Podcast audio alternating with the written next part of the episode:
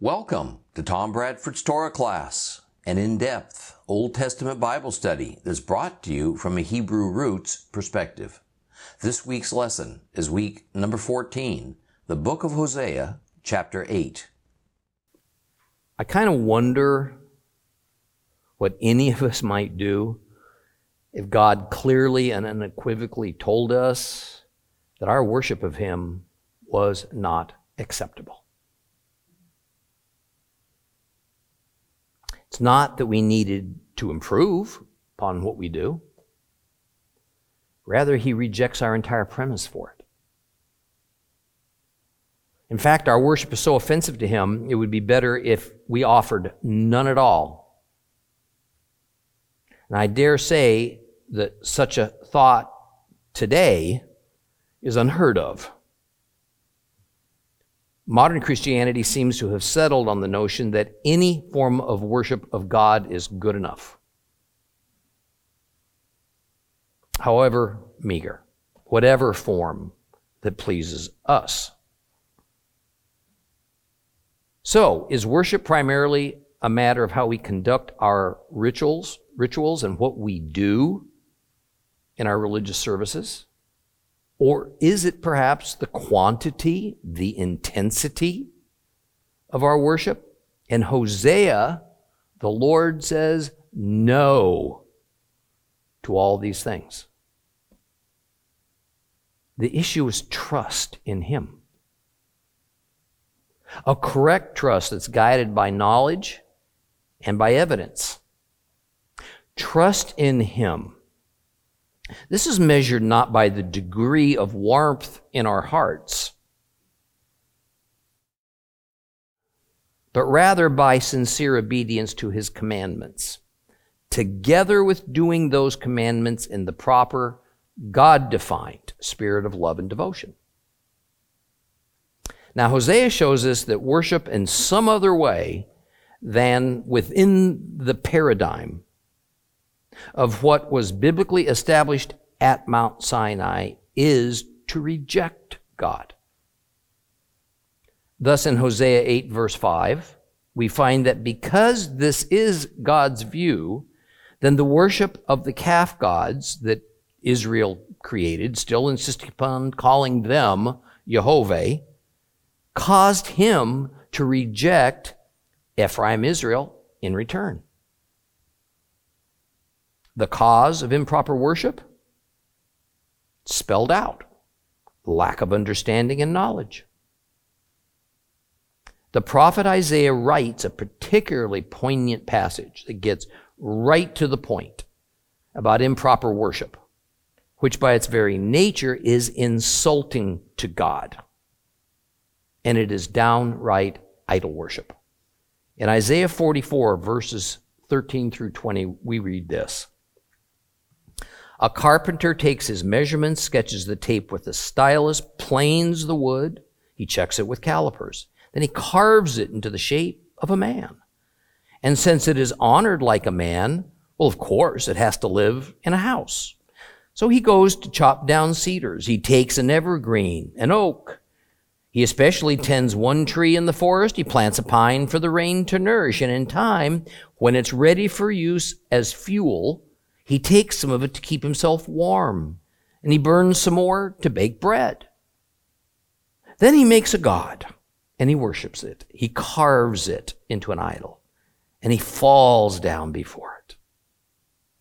So half of it he burns in the fire, and with that half he roasts meat and he eats his fill, and he warms himself, and he says, Oh, feels so good getting warm with while watching these flames. Now with the rest. The rest of the log he fashions a god, a carved image. Then he falls down before it and he worships it and he prays to it. Save me, he says, before, because you are my God. Such people know nothing. They understand nothing. Their eyes are sealed shut so that they can't see. Their hearts too, so they can't understand. Not one thinks to himself or has the knowledge or the discernment to say, Well, I burned half of it in the fire, baked bread on its coals, roasted meat, and ate it. Should I now make the rest of it an abomination? Should I prostrate, my, uh, prostrate myself to a tree trunk?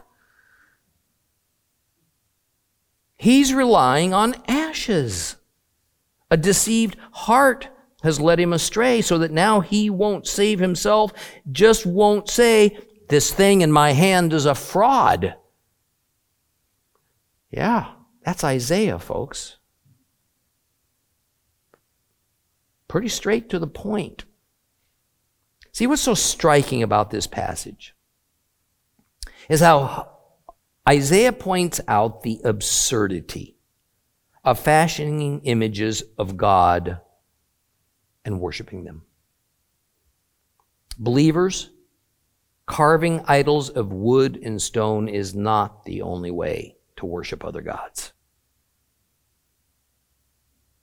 Simply by refusing to worship God in the only ways that He finds acceptable, then we must be worshiping a different God. Let's read Hosea chapter 8. Open your Bibles to Hosea chapter 8. Hosea chapter 8, beginning with verse 1. Put, a, put the shofar to your lips. Like a vulture, he swoops down on the house of Adonai because they have violated my covenant and sinned intentionally against my Torah. Will they cry out to me, We are Israel, God, we know you. Israel has thrown away what's good. The enemy will pursue him. They make kings, but without my authority. They appoint leaders, but without my knowledge. With their silver and gold, they make themselves idols, but these can lead only to their own destruction. Your calf, Shomron, Samaria, has been thrown away. My fury burns against them. How long will it take until they are able to make themselves clean. Here is what Israel produces. A craftsman makes something, it's a non God. The calf of Shomron will be broken to pieces, for they sow the wind, so they will reap the whirlwind. The standing grain has no ears, so it'll yield no flour. And if it does yield any, foreigners will swallow it up. Israel swallowed up. Now they are among the Goyim, among the Gentile nations, like a, like a vessel nobody wants. For they have gone up to Asher, like a wild donkey alone by itself. Ephraim has bargained for lovers. But even if they bargain among the Gentiles, now I will round them up. Soon they will start to feel the burden of these kings and leaders. For Ephraim keeps building altars for sin Yes, altars are sinful for him. I write him so many things from my Torah. Yet he considers them all foreign. They offer me sacrifices of flesh and eat them, but Adonai doesn't accept them. Now he will recall their crimes and punish their sins. They will return to Egypt. For Israel forgot his maker and built palaces, and Judah made more fortified cities. But I will send fire on his cities, and it will consume their strongholds.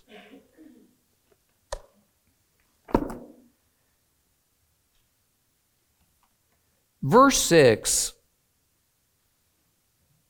mirrors the theme that we'll find in Isaiah 44 of the irrational thought of a human craftsman fashioning a God out of common materials. The logic is how can a human make a God? And from Genesis 1 1 onward, the entire premise is God makes humans. So, let's take that logic a little farther. Since God makes humans, then who decides what rules humans are to live? Throughout Israel's history, and I would argue throughout church history, this has been perhaps our biggest stumbling block. Traditions and doctrines that dominated Ephraim Israel and now the church and the synagogue are man made rules that theoretically establish the directives we are to live by. I love the metaphor that Jehovah uses to describe this folly. He says, Indeed, they sow wind, and they'll reap the whirlwind. In ancient times, farmers used the wind to sow seed. They would toss the seed into a gentle breeze, which had the effect of scattering it more broadly, more evenly, more quickly. However, biblically, often the term wind, ruach, in Hebrew, was used to speak of a foolish or worthless mindset, a behavior. So this clause employs both meanings. Israel used the typical seeding process, but what they sow is nonsense. And since nonsense is what's sowed, then what else can the product be when the seeds sprout and grow but a whirlwind? And see, we tend to think of whirlwinds as those interesting but harmless phenomena that occurs usually in the, the deserts, dust devils, which are like little mini tornadoes that just suddenly spring up, do little more than spin some dust and tumbleweeds around, and vanish as quickly as they, as they appeared. That's not the true sense of this Hebrew word, however. Sufa, which is what's usually translated as whirlwind, speaks of a storm wind. This is something the farmers feared. It was destructive. So, since Israel sows folly, then the produce that springs from it is going to be destruction. The verse concludes with In Hosea 8 7, the standing grain has no ears, it will yield no flour, and if it does yield any, foreigners will swallow it up. Now, very simply, this is referring to famine. And if Jehovah causes the grain stalks to bear no grain heads, then there's nothing from which Israel can make their staple food, bread. Now, this curse is followed by yet another curse that whatever little might be produced in the fields will be confiscated by foreigners. In other words, just as when Israel entered the promised land and profited from what their enemy, the Canaanites, had produced. So now Israel's enemy, Assyria, will profit from what Israel has produced. This entire scenario of a series of curses on Israel that are exactly what the covenant of Moses says is going to occur, should Israel break the terms of the covenant, is like a, a, a reversal of their redemption history. Israel's collective bad behavior had begun long ago. Only now have the consequences borne their bad fruit. One other point I'd like to make. This is as a consequence not of Israel being, being a mean or violent people. It is because for worshipers of God to participate in moral and religious turpitude brings with it a terrible price. Terrible. And we need to ponder this careful, carefully and, and uh, pretty soberly. To vow to be a God follower, but to live an immoral life brings on calamity. Yet, what happens when church leadership changes the very definitions of immoral behaviors. What of a believer in Yeshua cheating on a spouse? How about a believer denying their God given gender? Or practicing homosexuality? Conspiring to cheat others out of what is rightly due to them? Will our personal, individual redemption be reversed, as is happening to Israel, if we behave in such a way? Yes, obviously it can. Hebrews 6, 4 through 6. For when people have once been enlightened, tasted the heavenly gift, become sharers in the Holy Spirit, and tasted the goodness of God's word and the powers of the Olam Haba, and then have fallen away, it is impossible to renew them so that they turn from their sin as long as for themselves they keep executing the Son of God on the stake all over again and keep holding him up to public contempt. God puts up with a lot from us. He doesn't easily or quickly discard us, and instead, he chides us to be better people, more obedient people. And he tries to guide us down a path to a more consistent faithfulness, often allowing us to suffer the inevitable results of our foolishness, hopefully without it ending in self destruction, but also without him withdrawing from us. Yet at some point in his eyes, we can be judged as a lost cause. Our claim of relationship with him and faith in him is proved false by our deeds, by our perverted worship, by our deceived minds. And this is how Ephraim Israel is being described.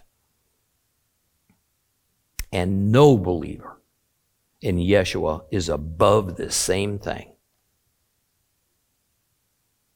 Verse 8 declares that Ephraim Israel has turned itself into an unwanted vessel among the nations, meaning Gentile nations. What's an unwanted vessel? To understand the meaning through the eyes of an 8th century BC Israelite, what Jeremiah has to say using this same term can be helpful. In Jeremiah 22, verses 28 through 30, is this man, Coniah, a despised broken pot, an instrument nobody wants? Why are they being thrown out? Why are he and his offspring thrown out into a country they don't know? Oh, land, land, land, hear the word of Adonai. This is what Adonai says. List this man as childless. He's a lifetime failure. None of his offspring will succeed. None will sit on David's throne or rule again in Judah. Now, although the complete Jewish Bible says broken pot, the Hebrew word is the same as for vessel. So a broken vessel is synonymous with an unwanted vessel, and it is something that is suitable for nothing but to be thrown out. Another way to get a fuller picture of the sense of this and it is a pretty serious condition that's being spoken of here, is that it is a term likely created as the opposite of the Hebrew expression keli hamdah, that means a desirable or a costly possession.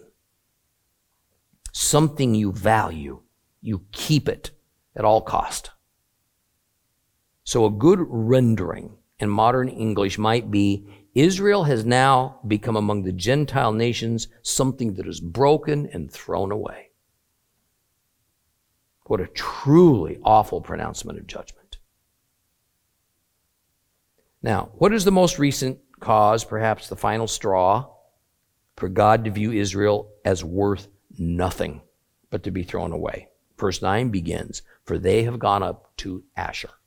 Now, Asher is a synonym for Assyria. Asher is the god whose nation is Assyria. And calling a nation according to its national god, well, that was just common in the ancient Middle East. Israel approached Assyria and asked for their help to fight against Judah.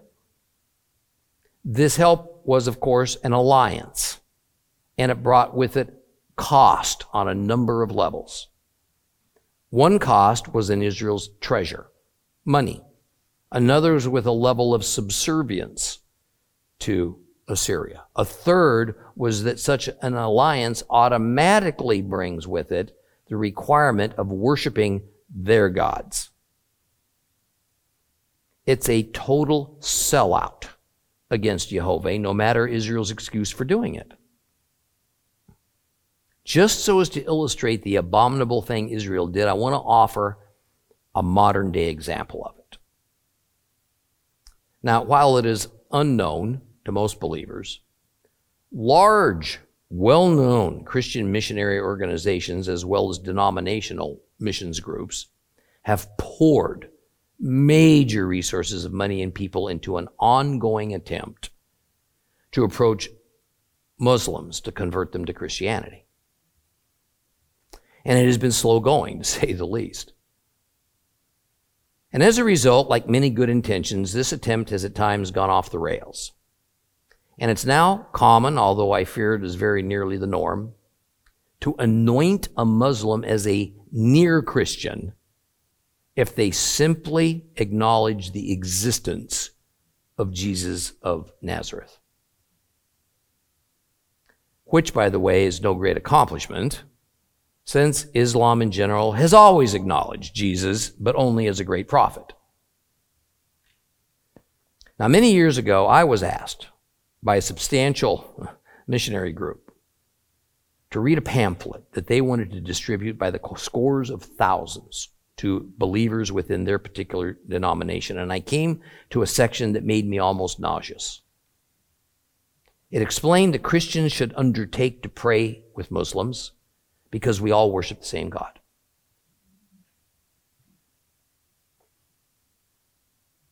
And further, that although the Muslims call their God Allah, in fact, they just don't know they were already worshiping Jesus.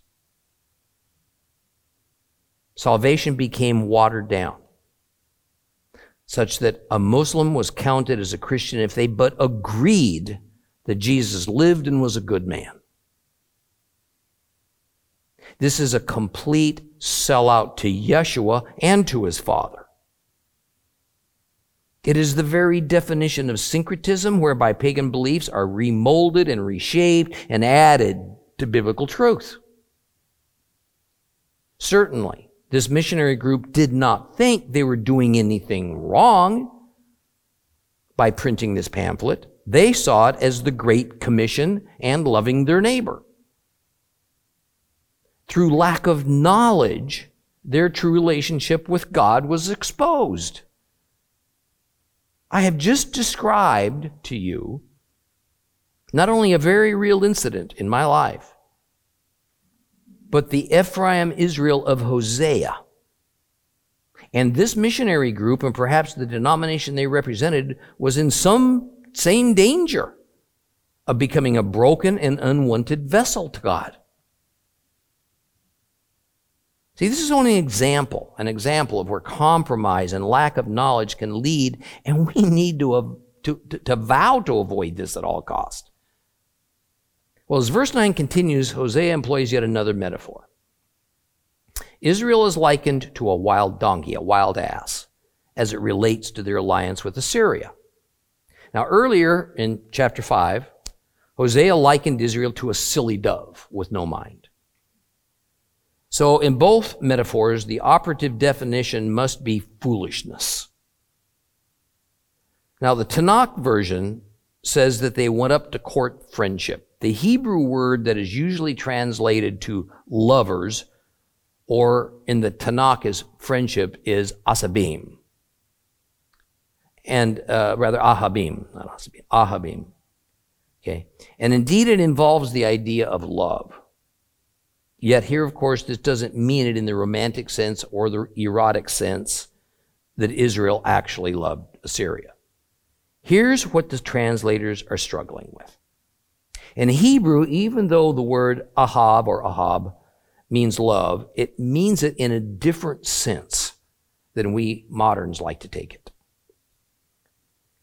In the ancient Hebrew, it meant more often than not, it meant love in a political sense.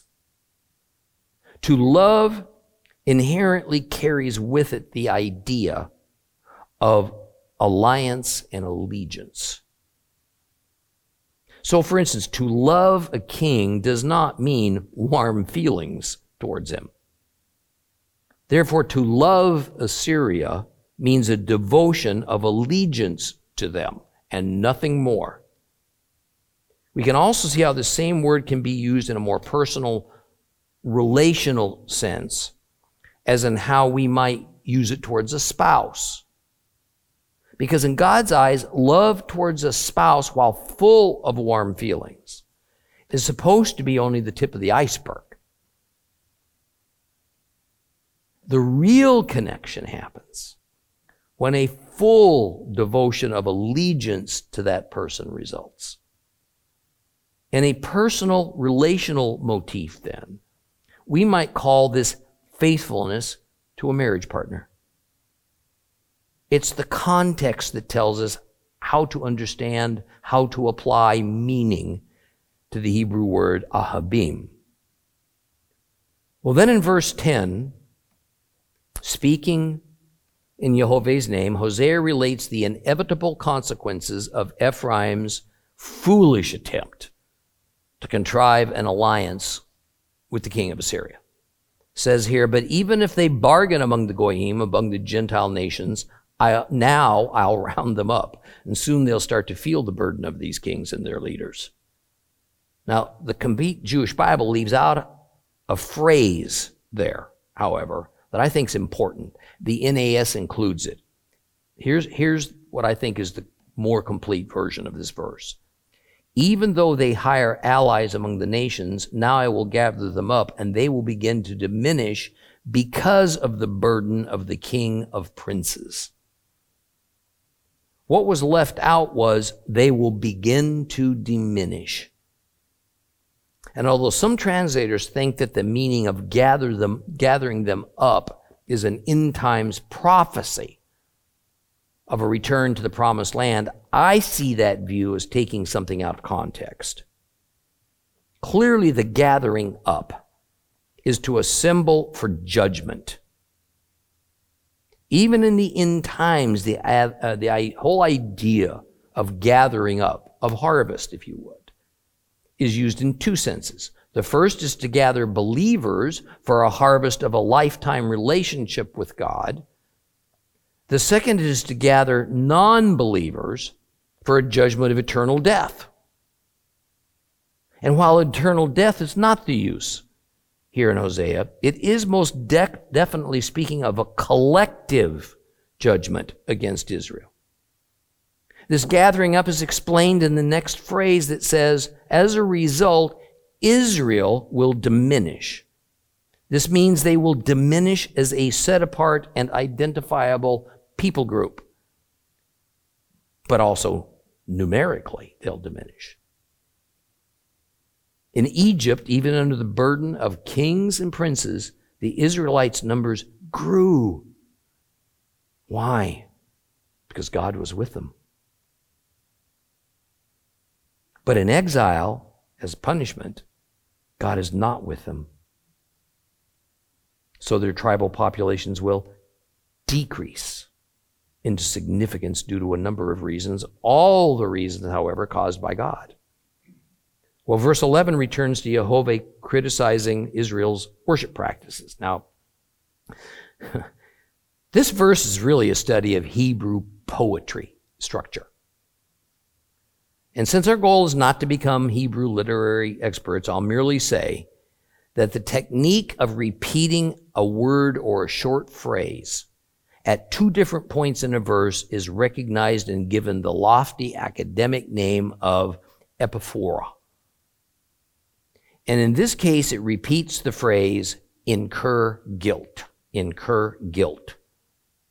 And in some ways, this verse, it represents an irony. From the Hebrew biblical perspective, an altar was built for what?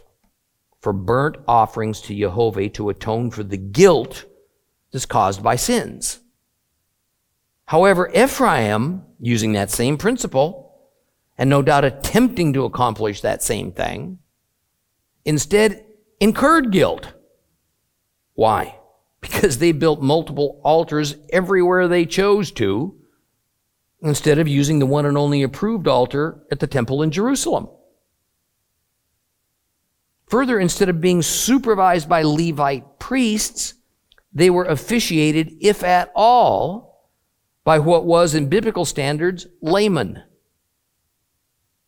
And to cap it all off, they used the same altars to sacrifice to Jehovah as they did to sacrifice to the Baal gods. This is a poisonous mix, to be sure. Verse 12 says, God says, I write him so many things from my Torah, and he considers them foreign. Wow. There's an entire sermon, maybe there's two of them, in this one passage. The first thing to recognize is the phrase, I write, which is actually better translated as, I wrote. What did he write to the Israelites? The Torah. Now, your Bible may say law, which certainly isn't incorrect. However, the original Hebrew is Torah. The Torah indeed contains the law, but that's not all that's there. Nevertheless, Torah and law can be said to be on a certain level interchangeable. But we just don't want to take that too far. The reality is that this is speaking of the law of Moses because it is there that the laws and commandments are contained. So the Israelites indeed had the law of Moses at their disposal in written form. And yet, they chose to see them as not for them. It was foreign to them, or they had lost all memory of them. Now I'm going to detour here. I'm going to inject something from a talk I gave to a seminary not too long ago because the importance and effect of this short verse that we just read, 812, upon modern believers can be so easily overlooked or dismissed as not for us. The subject is the law of Moses and how Christians should relate to it. I think a good way to approach this delicate subject is by asking what seems to be a simple question Who determines what is evil? Now, I want to approach this matter with logic as much as with biblical understanding. So, when we say there is such a thing as evil, it is an admission that there necessarily must be such a thing as good. And when we accept that there is good apart from evil, we must also necessarily agree that good is based on a moral law system coming from some source of authority. Otherwise, there is no way to define good and evil, and therefore to discern and differentiate between good and evil. Make sense so far? It follows then that since there exists a moral law of good and evil, there must be a moral lawgiver. Has to come from somewhere. But who might this be? Well, the Christian world claims to operate on the belief that the moral lawgiver is God and that he has given all mankind a common code of morality, but in actuality, does Christianity base its doctrines and conduct itself on that belief? Another critical element of the moral law code we must wrestle with is this Is it an objective or a subjective law code? Well, the atheist philosopher, Louise Antony writes, I take it that theists and atheists will agree about what it means to say that our morality is objective. First, whether something is right or wrong does not depend on any human being's attitude towards it. And second, moral facts are independent of the human will. Not much to disagree with there. Therefore, as followers of Jesus, if we agree that by its very nature, moral law is objective and its source is an eternal, an unchanging God, then the laws of morality, out of sheer necessity, must be presented to humans coming from outside the sphere of humanity. And in a way that we can apprehend and apply because it is rational for this physical universe we live in. And we have the capacity to sort through it in order to make decisions that revolve around this objective, non-human originated moral law code. Even the question of what is a matter of morality things we are obligated to do or obligated to not do versus what is a decision of our preferences. Something in which we have choice to use our individual human wills and without any consequence. This can only be determined, which is which, by the lawgiver. So then, as humans, how do we apprehend that moral law code from God, the lawgiver, so that we might follow it in obedience. How do we do it? Well, God seems to have imparted the knowledge of it in two steps. First step, after the Garden of Eden disgrace of Adam and Eve, was to give all humans an intrinsic sense within our souls that there exists this mysterious thing called morality. There is a universal right and wrong. Paul wrote about this mystery in Romans chapter 2 verses 14 and 15. For when Gentiles do not have the law, but they do instinctively the things of the law, these not even having the law, are a law to themselves, in that they show the work of the laws written in their hearts. Their conscience bearing witness, and their thoughts alternately accusing or else defending them. This is what he's talking about.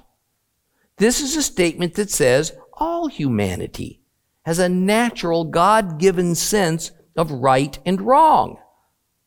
However, this sense of right and wrong proved too ethereal, too theoretical to humanity, and something more concrete was needed. Enter step two, where the only written moral law code in the Holy Scriptures, the moral law code given to mankind by the lawgiver, Jehovah, was brought into existence. The law of Moses.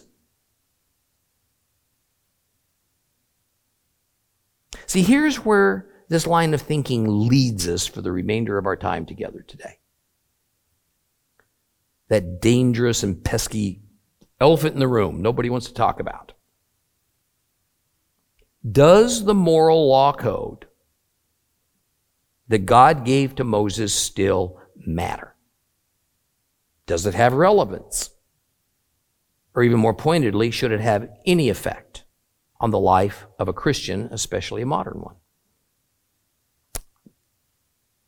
Outside of salvation itself, I contend there is no more imp- important question for the church and for individual believers to answer.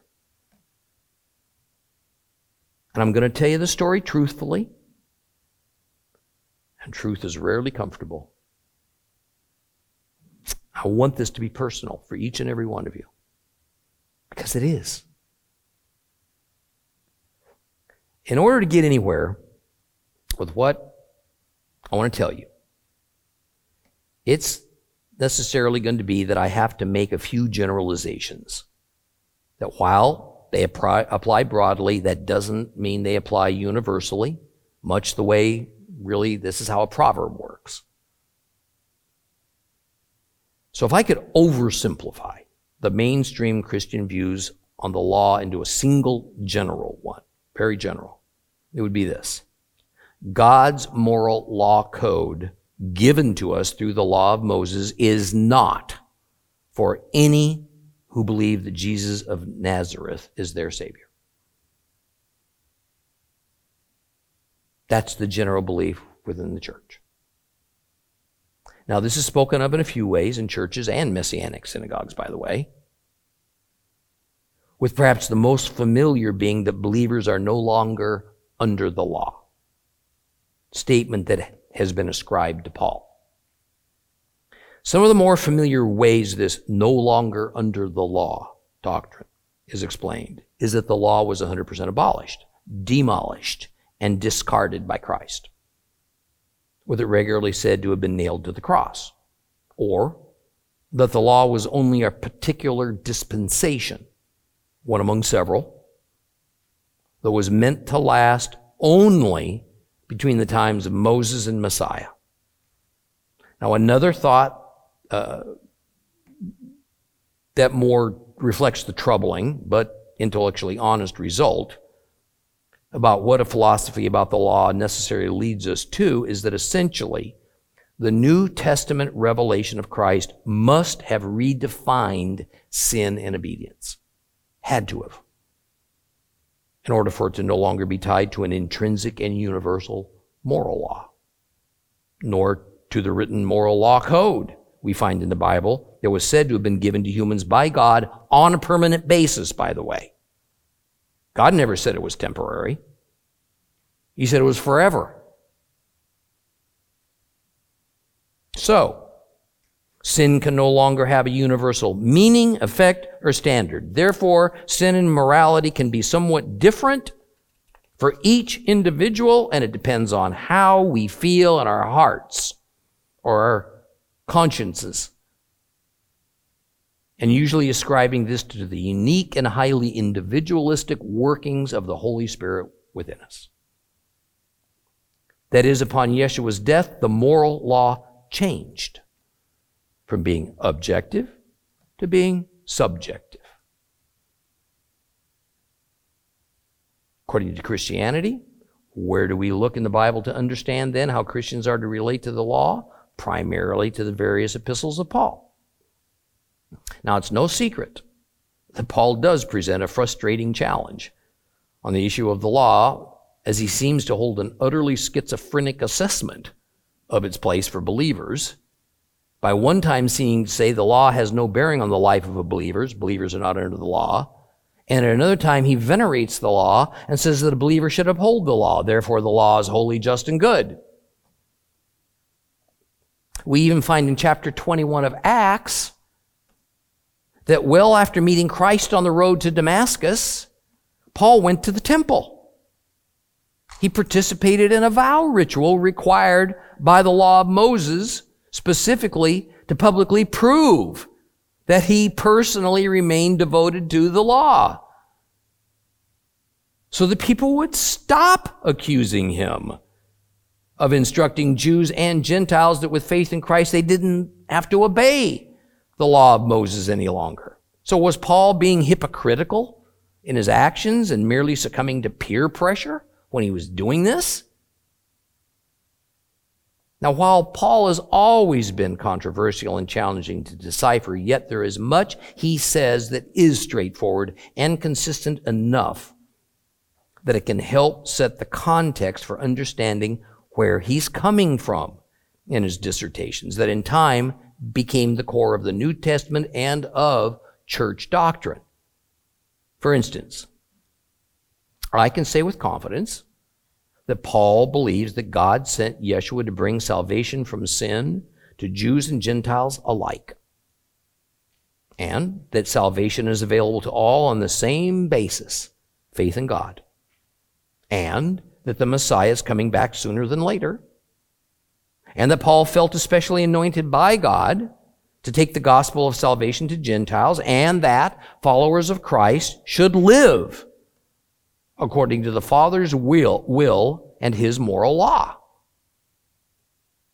Yet we need to keep in mind something so many otherwise good Bible teachers and scholars seem to minimize. Paul and Christ were Jews. The society they lived in, their upbringing, the religion they were taught, the terms they thought and spoke in were Jewish. Now, there are a handful of Christian academics who have made valiant attempts to deal with Paul and the law while trying to overcome long held Christian doctrinal barriers. And the most recent academic that I personally believe offers a more balanced view is the Venerable E.P. Sanders. Now, E.P. Sanders concludes that the real stumbling block is that Paul is actually speaking on several different aspects of the role of the law in the life of a believer, and they can't all be lumped together. That is, Paul did not usually speak about the law in broad terms, but rather he would address specific issues about the law one time, another but different, but different specific issue about the law the next time. And I couldn't agree more with Dr. Sanders. And we find, what we find is that Paul separated the issue of the law down to two fundamental aspects as concerns believers. The first issue is how the law relates to justification, salvation. Second issue is how the law relates to our morality, which in turn dictates our behavior and our choices. That is, the law as the expected expression of God's will for His worshipers. The first issue, salvation, justification, Paul presents as a spiritual matter expressed by our proper relationship with God, while the second issue, behavior, is more of a practical everyday life matter expressed by our proper actions, our proper relationships with people that indeed are governed by a moral law code. There exists a New Testament passage that definitively answers the two most basic questions believers have concerning the law. First, does it still exist for us? And second, if it does, are we obligated to it? Now, my position on this crucial matter is based on a clear, plainly stated instruction that appears about the midway point through Yeshua's Sermon on the Mount. And besides its powerful and jarring clarity, what makes it so impactful is that the Sermon on the Mount is Christ's seminal speech to all of his followers, Jews and Gentiles. And it is a speech that Christianity has held up as essential to the proper understanding of our faith. Here's what he says in Matthew 5 17 through 20. Do not think I've come to abolish the Torah or the prophets. I have come not to abolish, but to complete. Indeed, I tell you that until heaven and earth passes away, not so much as a yud or a stroke is going to pass from the Torah, not until everything that must happen has happened. So whoever disobeys the least of these commands and teaches others to do so will be called least in the kingdom of heaven. But whoever obeys them and teaches them will be called great in the kingdom of heaven. For I tell you that unless your righteousness is far greater than that of the Torah teachers and the Pharisees, you will certainly not even enter the kingdom of heaven. Any questions? Because Christ's statement on the uninterrupted continuation of the law of Moses for those who believe in him directly contradicts most standard church doctrines on the law, I've had some students, teachers, and pastors try to solve the problem of Christ's statement by pointing towards his comment that it will pass away when the heavens and earth pass away, insisting that the heavens and earth did pass away at the foot of the cross. And therefore, so did the law. I kid you not. And of course, they say they mean it from a spiritualized or an allegorized viewpoint. But far more often than that, their response to what Christ said is to argue, but yeah, here's what Paul said in Galatians or Romans or Corinthians or some other of his epistles. Now, I am then presented with a well known statement or two of Paul's that indeed does seem to be quite negative about the law. And when I respond with a statement of Paul that seems to be quite positive about the law, then once again I'm opposed with yet another one that seems negative. And on and on we go until we reach a stalemate.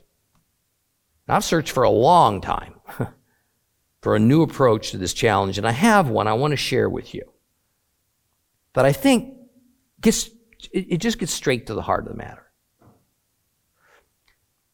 We have at least one rather long, detailed statement by Christ about the law as concerns his followers, one I just read to you, Matthew 5, 17 through 20, that is more than merely positive, it's unequivocal, and a forcefully stated instruction to us to never think, to never try to persuade anyone that he came to abolish the law.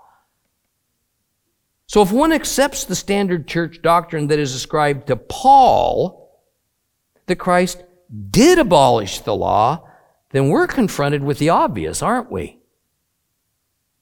Paul and Christ disagree. That is, a dynamic is created which has Paul saying Christ terminated the law and Christ saying, No, I didn't. What are we going to do? Well, the mainstream institutional church long ago decided what to do. More weight is to be given to Paul than to Christ.